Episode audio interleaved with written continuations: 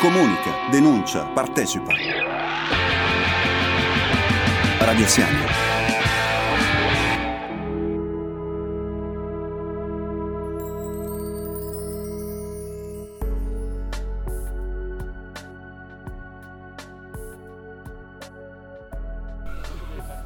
www.radiosiani.com siamo qui per la serata di premiazione del, della sesta edizione del premio Juve Anilia, premio letterario eh, che diciamo, coinvolge la letteratura, eh, gli autori, infatti tra, tra poco inter- intervisteremo tutti i premiati. Un premio che ha avuto un percorso culturalmente elevato perché non si limita a questa serata del 13 ma che ha avuto un percorso già nei giorni scorsi. Abbiamo con noi Gianluca Caporaso, benvenuto ai nostri microfoni. Grazie, bentrovati. Allora, uh, Gianluca, tu sei un autore, un poeta, uh, del tuo libro si è detto insomma, che è un libro che è una sorta di amuleto, no? che incanta e incanta. Ci spieghi un po' come nasce la genesi di questo libro? Ma è un viaggio nel tempo, dalla notte dei tempi a oggi ci sono stati infiniti pensatori, poeti, letterati, ma anche gli uomini comuni parlano del tempo come se lo possedessero, come se fosse una cosa quotidiana, no? a portata di tasca.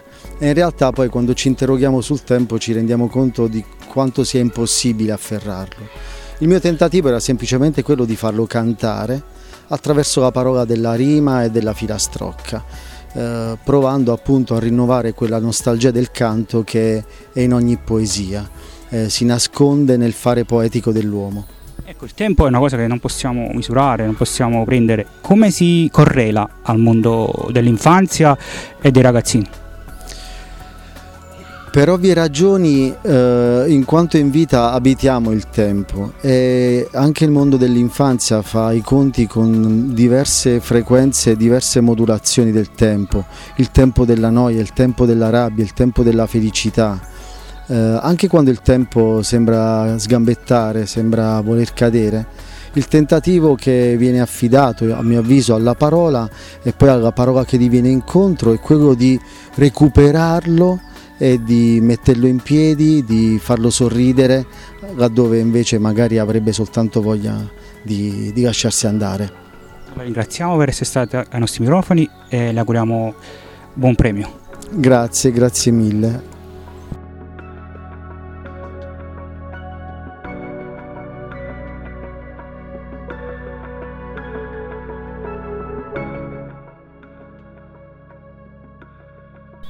www.radiosiani.com siamo ancora qui al Teatro dei Piccoli di Fuorigrotta con la direttrice artistica del premio juvenile Daniela Trotta, benvenuti ai nostri microfoni.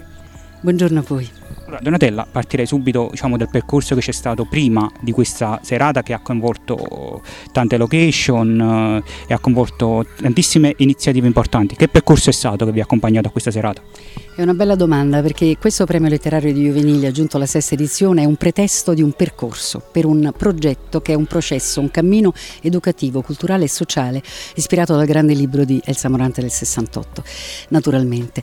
E eh, Mutamenti per adolescenti, il tema su cui abbiamo lavorato, ha snodato sette tappe di una sorta di viaggio nella lettura creativa attraverso tutti i linguaggi della creatività che sono stati messi in gioco, rivisitando i testi e gli incontri con gli autori doppi aperti alla città, con le comunità educanti. Abbiamo avuto eh, decine di scuole di tutti i territori, non solo del centro storico e quindi Forcella, dove abbiamo fatto perno in quattro luoghi simbolici della città Biblioteca Annalisa Durante, Archivio di Stato, il Teatro Trianon e adesso il Teatro di Piccoli per il gran finale, ma naturalmente anche gli auditorium delle scuole dove è venuta per esempio Betta Garilli a presentare anche a margine della masterclass musicale che è stato il preludio e l'ouverture al Teatro Trianon di uno spettacolo Parole di notte che ha dimostrato come la parola vissuta, agitata, rivisitata può trasformarsi in qualcos'altro. Ecco, il processo è la trasformazione. Io per usare uno slogan diciamo facile ma che rende l'idea, lo chiamerei un itinerario itinerario informativo, formattivo trasformativo e performativo, perché naturalmente il linguaggio del teatro, il linguaggio della musica, il linguaggio della scrittura poetica, drammaturgica, narrativa e delle arti come esperienza alla Dewey hanno accompagnato questo incrocio di relazioni che ha sprigionato delle energie potentissime da parte delle comunità educanti che hanno partecipato attivamente al progetto e che riceveranno in dono, tra l'altro, pacchi di libri, perché questo progetto ha vinto il bando CEPEL Educare alla lettura 2020-2021, per cui è eh, veramente un sostegno importante da parte del Ministero della Cultura che eh, premia diciamo, percorsi di eccellenza anche originali, innovativi, che riescono a sprigionare scintille di passione, quelle che Rodari chiamava le grandi passioni versus le piccole virtù, che oggi stanno scemando paurosamente in un analfabetismo affettivo, emotivo, sentimentale che porta poi alle derive di barbarie eh, che vediamo intorno a noi. E non penso solo alle guerre vicine e lontane che chiaramente tutti deprecano. E diceva il Samorante la vostra guerra non è la nostra, noi siamo per l'allegria e la grazia, ossia la felicità e che è il nostro slogan, ma penso anche alle baby gang, alle violenze minorili, a questa insensata violenza, alla morte di Giorgio Cutolo a cui abbiamo dedicato il concerto Parole di Note, lo spettacolo musicale, ma anche ad Annalisa Durante che è morta innocente a 14 anni scippata del suo futuro e quindi tutti questi ragazzi che sono promesse di futuro che vengono stroncati. Noi cerchiamo con umiltà in punta di piedi, affiancandoci alle scuole, ai genitori, alle famiglie, mettendo al centro il bambino, il ragazzo in crescita, il preadolescente, ecco mutamenti per adolescenti, il tema forte del cambiamento ispirato da Papa Francesco. Oggi non viviamo un'epoca di cambiamenti, ma assistiamo a un cambiamento d'epoca per poter cercare di seminare ecco, semi di speranza per un'ecologia della mente. Ecco, nei vari, nei vari percorsi ed eventi, che risposta c'è stata da parte de, delle, della comunità educante dal punto di vista anche dei bambini che hanno avuto modo di seguire tutto, tutte le serate? devo dire la verità, sorprendente. Io mi auguravo che eh, questi semi eh, fruttificassero, ma la risposta è stata commovente. Io vi posso solo sintetizzare cinque giorni di festa festival finale come un intreccio di lacrime, di gioia e di emozione e sorrisi, abbracci e strette di mano. Uh, è stata un, una partecipazione corale che ha unito corpo, mente e cuore con cuori pensanti veramente che battevano all'unisono. Il ritmo è stato straordinario, quello che si è creato ed è stata anche una risposta a, alla precedente edizione che era cerca autori di felicità, proprio perché dopo la pandemia il 71% dei bambini sopra i 6 anni ha avuto una regressione cognitivo-emotiva e questo disagio psichico che tocchiamo con mano può essere salvato anche da un'ora sola di lettura ad alta voce al giorno, che secondo recenti studi di neuroscienze dimostra che migliora del 20% le life skills e del 38% addirittura le competenze affettive, emotive. Tutto questo non è uno scherzo. Se le politiche culturali si rendessero conto di quanto sia importante questa rete, perché poi ci avvaliamo di partner prestigiosi, a cominciare da Andersen nel mondo dell'infanzia, a continuare con Agita Teatro, voglio dire, quindi ce ne sono tanti, l'associazione l'associazione genitori di Acerra che veramente vengono in massa, oggi hanno prenotato un pullman per venire qui uh, in una sessantina di loro. Voglio dire, tutto questo in un mondo diviso e divisivo, lacerato e lacerante, è un segno in direzione ostinata e contraria, di controtendenza per cercare di coltivare il principio speranza. Questi autori che hanno avuto già un dialogo con la comunità educante tornano a Napoli stasera per ricevere dei premi, il premio, giusto? Sicuramente, questa è un'altra originalità e peculiarità del premio. Ti ringrazio della domanda perché in realtà questi autori con una generosità rara, siccome sono autori importantissimi, Bruno Tognolini è una star della letteratura per l'infanzia con il Chisciotte Fenicottero, con testo drammaturgico e metaletterario straordinario in una collana che è pubblicata in Irpinia, edizioni Primavera di Cervinara. Gianluca Caporaso, che è un altro impegnatissimo, un incantautore che con tempo al tempo veramente ci ha donato rime stupende. Ijaba Scego che ha raccontato il colonialismo sulla sua pelle con un'autobiografia stupenda per i ragazzi delle medie e infine Daniela Carucci e Giulia Pastorino che da Genova con un albo illustrato hanno scavato nelle emozioni dei ragazzi.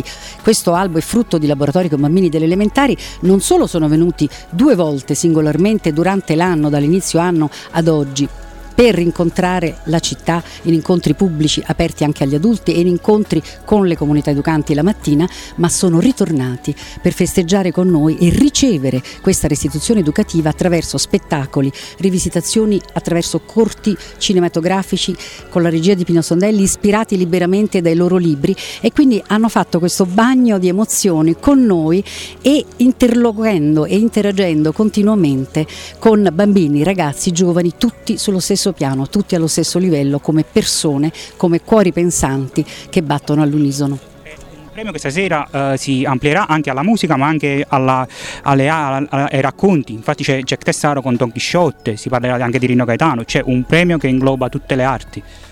Esattamente, la circolarità, diceva Gianni Rodari, che è un nostro nome tutelare insieme a tanti altri pedagogisti del Novecento importanti, la mente è una sola, ma la sua creatività va coltivata in tutte le direzioni. E allora eccoci che eh, Michelangelo Iossa con Osvaldo Bianchi, che in forma di storytelling inframezzano con la musica, il racconto, la figura di Rino Gaetano, eh, con tre quadri del loro spettacolo. Il libro è fantastico, ma ci sono anche tante altre cose perché naturalmente la proiezione del docufilm che riassume come tutte le puntate precedenti per chi non avesse assistito dall'inizio alla formazione dei formatori che è stato il primo step, perché l'altra cosa originale di questo progetto è che non si limita a banali votazioni, a cose di questo genere, ma sono tutti vincitori, ma soprattutto i vincitori camminano con le comunità educanti e gli educatori vengono formati dai nostri formatori, siamo noi che insieme con Andersen, con Agita eccetera, prima prepariamo i docenti, poi si fanno i laboratori con i ragazzi, quindi sono incontri in presenza che sprigionano relazioni, perché per noi i libri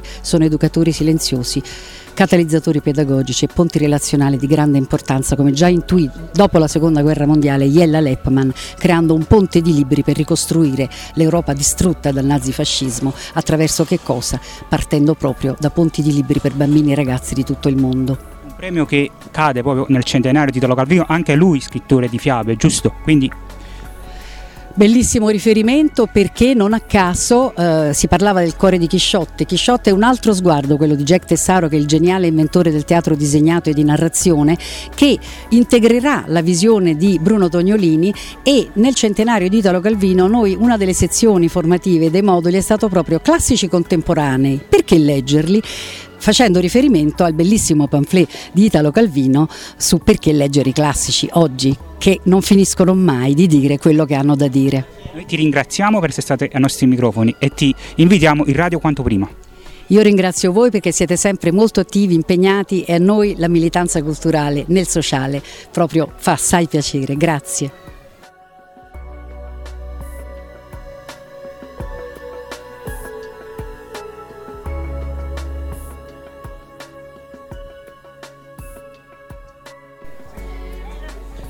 Continuano le nostre interviste qui al Teatro dei Piccoli, siamo con uh, un autore, uno sceneggiatore, illustratore, premio Andersen, Jack Tessaro, Il cuore di Don Quixote.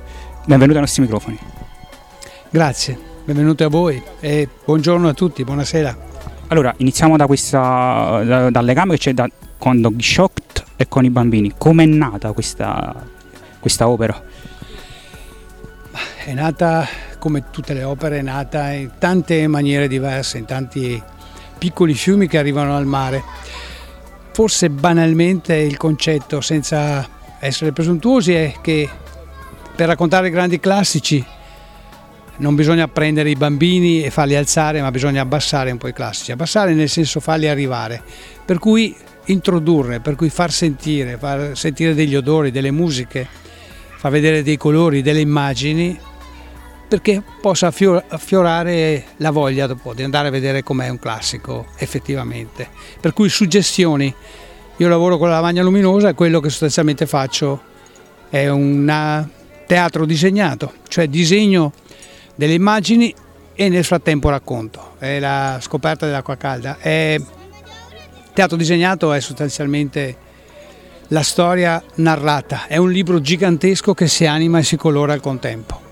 Questo è un po' il concetto. Io racconto il Chisciotte sperando che poi a qualcuno di quelli che vengono venga voglia di andare a vedere il vero Chisciotte. Ecco, la figura di uh, Don Chisciotte si lega proprio per un illustratore noto come lei all'immagine dei bambini. Sì, si lega all'immagine dei bambini. Si lega alle immagini dei bambini perché il Chisciotte credo che sia una delle figure più complete. Ad esempio la cosa che a me fa impressione è il magro e il grasso, Don Chisciotte e Sancio Pancia, ma anche l'ignoranza del contadino grasso e la beatitudine intellettuale dell'uomo colto e però l'unione di questi due personaggi che poi abbiamo ripreso nel film, nel cinema, in, in, in tutte queste cose. Cervantes è riuscito ad anticipare temi spaventosamente attuali, non ultimo quello delle diversità. Noi la ringraziamo, è stato gentilissimo per essere stato ai nostri microfoni. Grazie, ringrazio tutti voi.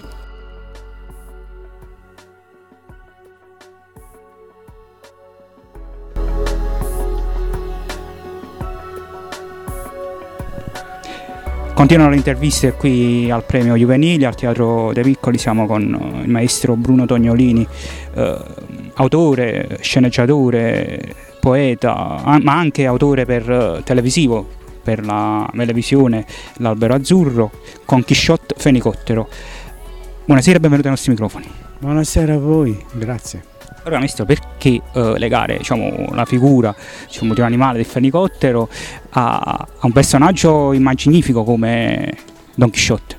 Perché Don Quixote stesso era stato un po' stordito dai libri e nella storia che ho racconto lui diventa un fenicottero perché è un bambino che non, non piace tanto, specialmente non piace a una certa Dulcinea che lo prende sempre in giro. Allora lui si mette a leggere, a leggere per crescere, eh, iniziano a capitare cose strambe, più libri io leggevo, più crescevano le gambe e diventa un trampoliere. Era uno spettacolo teatrale questo libro, 20 anni fa. Quindi diciamo che lei ha visto in queste figure uh, una visionarietà, cioè lei ha visto avanti, perché cioè, mi parla di vent'anni fa, quindi è anche diciamo, un visionario. No. Legge prima? No, perché già vent'anni fa c'era la super promozione del libro, quella che ancora adesso facciamo, ed era in un festival di libri dove c'era questa figura del Chisciotte che scappava dai militi del fuoco, aveva incrociato il Chisciotte con Fahrenheit 451 che bruciavano i libri e inseguivano questo ribelle che invece li, voleva difendere e promuovere. E, e lui si allea con i eh, bambini invece sono eh, bambini libro. Cioè ognuno ne ha preso uno per ricordarselo, per proteggerlo nascosto. Quindi c'è questo disegno qua di questo fenicottero sui trampoli che è perfino troppo alto a un certo punto. Infatti i bambini alla fine di tutta la storia lui continua a insistere, lui perché bisogna leggersi, ok abbiamo capito, però adesso scendi giù che giochiamo. E chiamano ad andare giù dai trampoli per giocare un po'. Una delle filastrocche della televisione finiva dicendo oh, mm, leggo ora, leggo ancora, sto leggendo già da un'ora, leggo su, leggo giù, chiudo il libro e non leggo più vado giù nel cortiletto per giocare a ciò che ho letto. Lei che eh, è una, è una figura che insomma raccoglie tante arti, scrittore, poeta, autore, televisivo. Um, cosa si prova a scrivere per i bambini non da, solo dal punto di vista dell'illustrazione, anche dal punto di vista delle parole? Io scrivo solo uh, quelle, illustrazioni le fa l'illustratore e si prova che uno si mm, ogni autore va a cercare una fonte forte di fuoco, di, di senso. Io l'ho trovata un po' nella... mi dicono tu sei ritornato bambino, no, sono sempre stato, ho coltivato, ho mantenuto, faccio il racconto di quando un albero è sezionato, si vedono tutti i cerchi concentrici, no? Conce- lui conserva ogni età, ogni stagione, se, se gli adulti rinunciano ai cerchi centrali, il tronco è un cilindro cavo, viene giù a ogni colpo di vento. Quindi eh, io parlo da adulto e con la mia maestria, che è una maestria anche tecnica, poetica, una tecnica compiuta come quella di ogni professionista, diciamo così. Ma mh, mm, parlo a quella fonte di emozione e funziona con i grandi tantissimo, funziona con loro, magari se lo consentono solo dicendo ma ha fatto tornare il bambino, con quella scusa lì. Hanno bisogno di raccontarsi quella scusa per consentirsi emozioni un po' più profonde e native. Noi la ringraziamo per essere stato ai nostri microfoni e le auguriamo buon premio. Grazie mille a voi.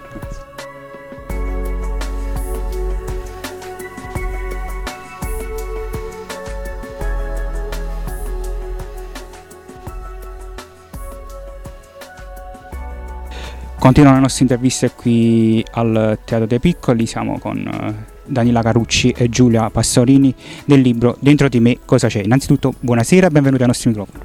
Buonasera e grazie di essere qui con noi. Buonasera a tutti e tutte. Allora abbiamo due eccellenze eh, direi italiane perché il libro ha anche avuto i suoi riconoscimenti, eh, insomma ha vinto premi. Come nasce questo lavoro condiviso?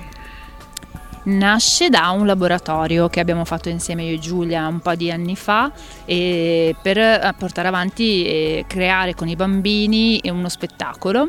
Quindi io mi sono occupata diciamo, della parte teatrale e drammaturgica e poi Giulia invece ha fatto tutta la parte del segno.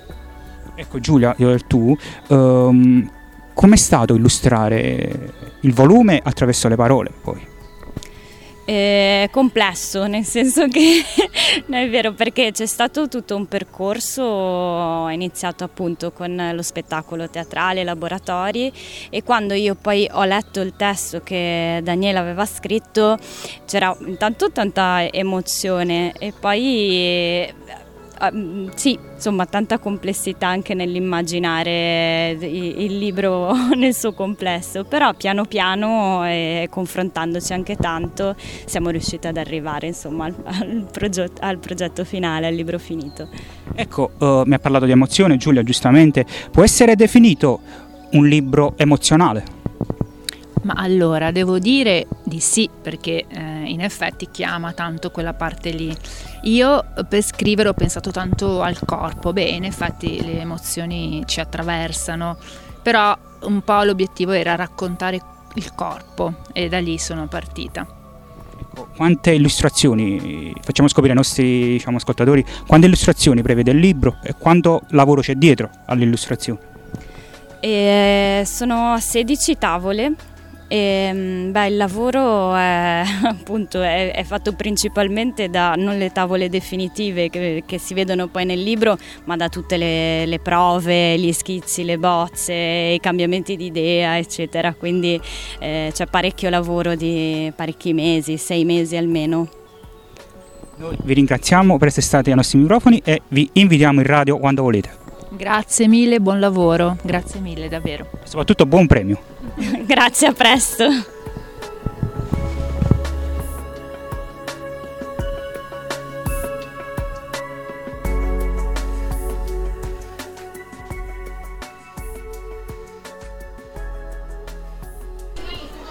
www.radiosiani.com siamo qui al Teatro dei Piccoli con la parte musicale dello spettacolo uh, Michelangelo e Osvaldo, Bianchi Michelangelo scrittore autore poliedrico, giornalista, insomma non si ferma mai per le sue attività nel mondo culturale e Osvaldo Bianchi. Allora, innanzitutto parliamo di questo spettacolo e voi portate in giro per l'Italia solo da tanto tempo, dall'anno scorso, partire subito insomma dalle date che vi hanno visto sul palco, che città avete toccato e che esperienza è stato soprattutto portare in giro per l'Italia Rino, Rino Gaetano che poi è un tuo ultimo libro.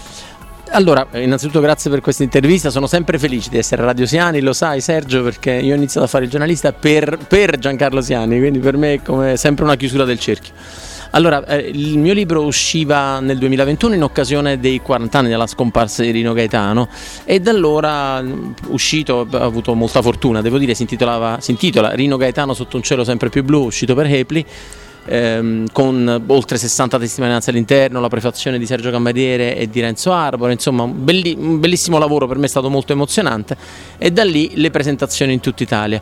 Presentazioni come dire abbastanza tradizionali quindi il pubblico, il moderatore in genere mi venivo affiancato da musicisti e a un certo punto eh, vado a Giulianova con la giornalista Alessandra Angelucci che organizza una serie di iniziative molto belle in Abruzzo e lei mi dice guarda c'è con noi il musicista Osvaldo Bianchi e da lì eh, amore a prima vista, nel primo ascolto, perché in realtà proprio sentendolo cantare in versione acustica, voce e chitarra senza amplificazione, io ho capito che lui riusciva da solo a catturare l'essenza stessa di Rino Gaetano. E questa è una eh, senza sovrastrutture, come dire, arrivava al nucleo e, questo è un, un grande merito che ha, che ha, Osvaldo che da più di vent'anni suona Rino Gaetano, quindi da tempi non sospetti quando non era di moda suonare Rino Gaetano.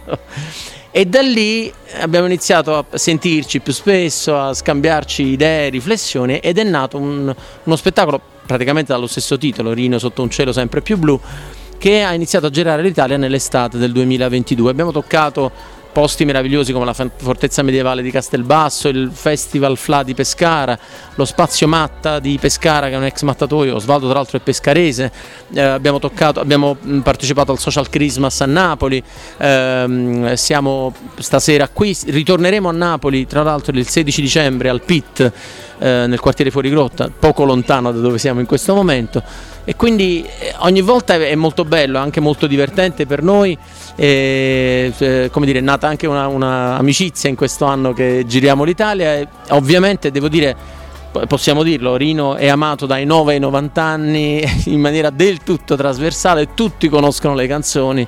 E stasera abbiamo scelto da questo spettacolo tre quadri narrativi che sono Ma il cielo è sempre più blu, Gianna e A mano a mano. Osvaldo, il tuo uh, percorso musicale, come diceva giustamente Michelangelo, non inizia adesso uh, con Rino Gaetano, ma viene già da un'esperienza del passato, giusto? Quanto ti sei avvicinato a Rino? Diciamo che nei primi anni, cioè proprio dal 2000, proprio se vogliamo dire che è stata la passione nella, nello scoprire la poesia, la poetica di Rino Gaetano che mi ha, mi ha coinvolto totalmente e quindi già suonavo in giro, quindi ho detto bisogna portare questo questi testi per tutti i posti dove vado a suonare, quindi costringevo quasi i proprietari dei locali, eh, dobbiamo fare un tributo a Rino Chetano, favano fa perché insomma non è solo Gianna Gianna, non è solo le canzoni che sono più conosciute, ma tutto quello che c'è dietro.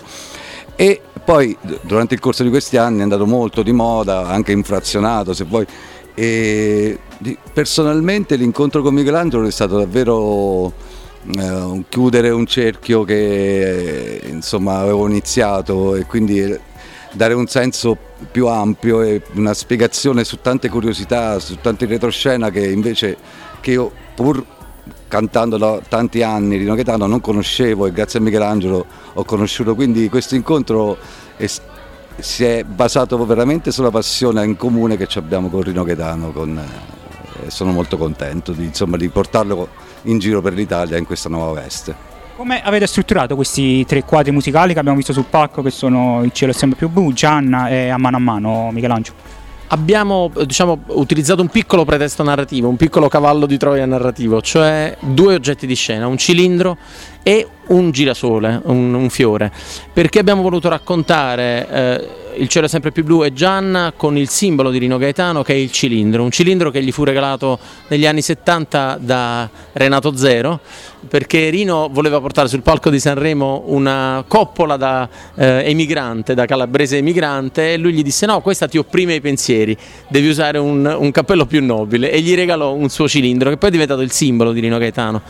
La cosa, eh, eh tutti noi lo identifichiamo col cilindro, la cosa poi che abbiamo voluto scegliere invece per il terzo quadro narrativo che racconta un brano che non è firmato da Rino ma che è diventato di Rino, cioè a mano a mano di Riccardo Cocciante, è invece un girasole perché abbiamo voluto dimostrare che quella canzone ci invita in qualche modo, ci esorta, anzi ci spinge a, a tirar fuori un, un, fiore dal nostro giardino. E, e spesso è difficile perché l'inverno può gelare i fiori, no? come dice la canzone ma invece appunto attraverso l'amore, una canzone d'amore naturalmente, eh, neanche l'inverno potrà mai gelare questo fiore. Quindi abbiamo utilizzato questi piccoli espedienti teatrali, sono espedienti teatrali, però devo dire è una, anche una, un po' una rappresentazione di quello che facciamo normalmente. Abbiamo in scena un tavolino con un baule, un po' come faceva Proietti, è quasi un omaggio a Proietti. E sai che il baule dei ricordi no? usava Proietti nei, nei, nei suoi spettacoli a Me gli occhi please, Cavalli di battaglia mentre invece noi abbiamo usato uno, una scatola dove c'è dentro un giornale, un quotidiano per raccontare Non te regge più, il, eh, l'ukulele per raccontare Gianna, il cilindro per raccontare sempre Gianna oppure appunto eh, una tanica per raccontare Spendi, Spandi e Fendi. Quindi abbiamo utilizzato questo espediente perché permette anche al pubblico di agganciarsi a qualcosa di reale, di concreto. Ecco, appunto, uh, parliamo appunto di, oltre alla musica di Rino Gaetano perché è un autore, un poeta che va oltre i, i testi ricordiamo a Sanremo la tuba, anche l'ukulele, no? ad esempio ricordiamo video dove si parla di Zaccarelli, insomma è qualcosa che nell'immaginario della, dello, dello, dello, spettatore va oltre la musica. Va decisamente. Sì, è iconico. Addirittura posso, a proposito di questo aggettivo, eh, secondo un sondaggio, il secondo momento più iconico di Sanremo, dopo Volare di Modugno, che è il momento della canzone italiana, è Gianna di, di Rino Gaetano. La cosa incredibile è che questi due figli del sud, uno di Polignano e uno di Crotone, sono uniti da una data, 29 gennaio 58, 29 gennaio 78, cioè a distanza di 20 anni hanno portato in scena a Sanremo un momento di, quasi di teatro.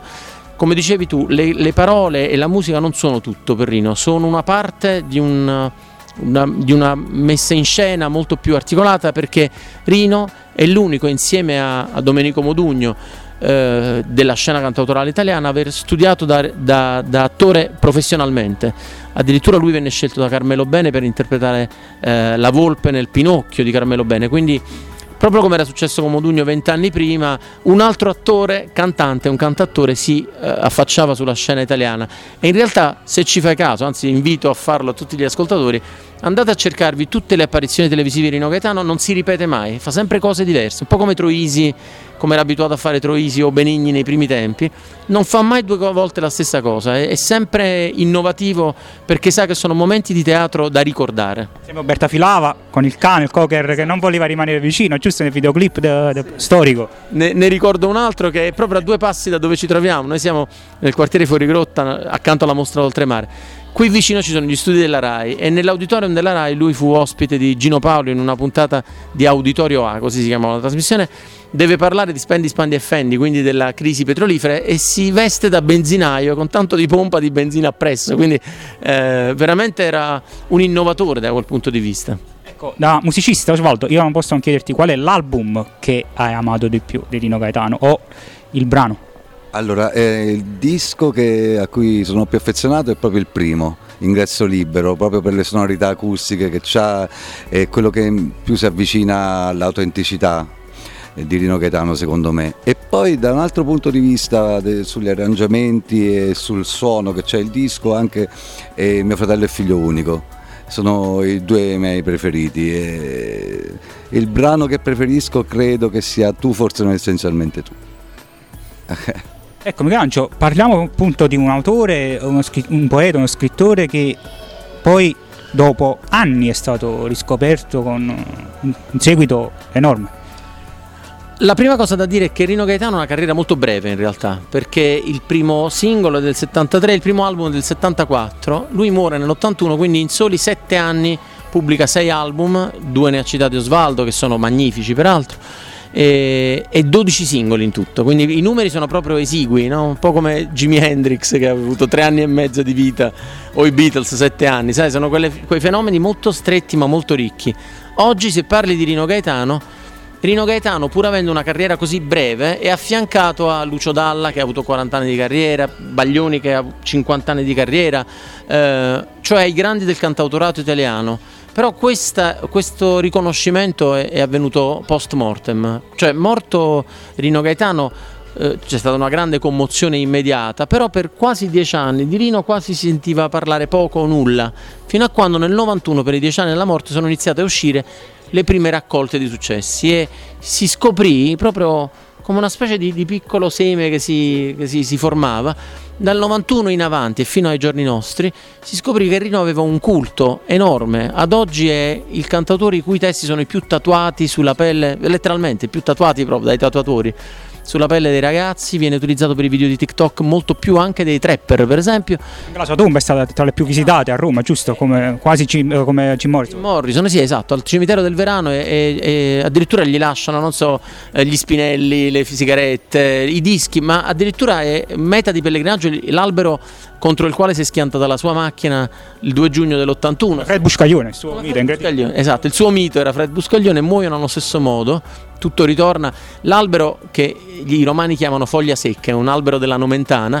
Oggi se andate lì trovate foto di Rino, gente che scrive messaggi d'amore a Rino, addirittura mi è capitato l'anno scorso, eh, sono andato a salutare dire, l'albero di Rino e mi è capitato di vedere dei CD, dei demo di cantautori con scritto sopra Rino se puoi ascolta questo mio demo è incredibile è come se fosse vivo cioè come se quell'albero fosse Rino e credo da questo punto di vista è, un caso unico eh, forse lui e Mia Martini sono, sono quegli artisti che eh, sono stati in qualche modo riscoperti molti anni dopo. Oggi Rino Gaetano credo che nella memoria dei giovani sia al pari di Dalla, Baglioni o Paoli, insomma, giganti del cantautorato. Diciamo una tournée che vi ha visto comunque uh, avere ottimo successo. State pensando a qualche altra cosa insieme, visto il uh, giusto feeling che si è creato? Allora, durante i nostri spettacoli ovviamente spesso ridiamo perché ci sono canzoni di Rino che sono canzoni ad elenco, no? Gian, Il cielo è sempre più blu, Non te regge più, sono lunghi elenchi e quindi ogni tanto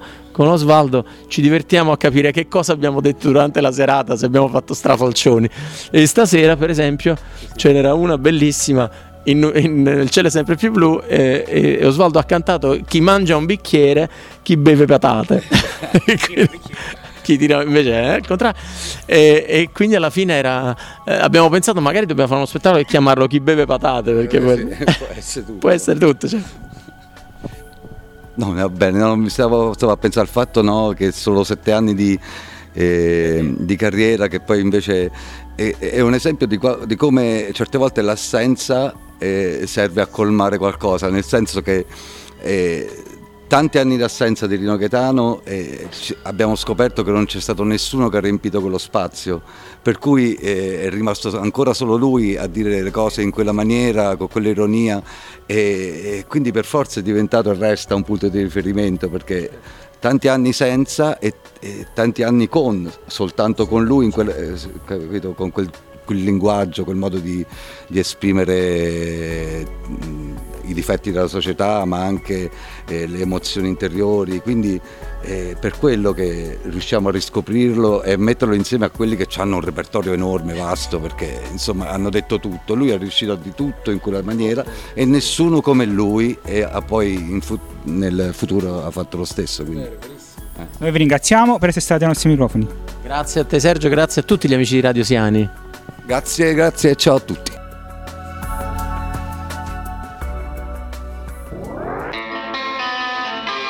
Comunica, denuncia, partecipa. Radio Siamo.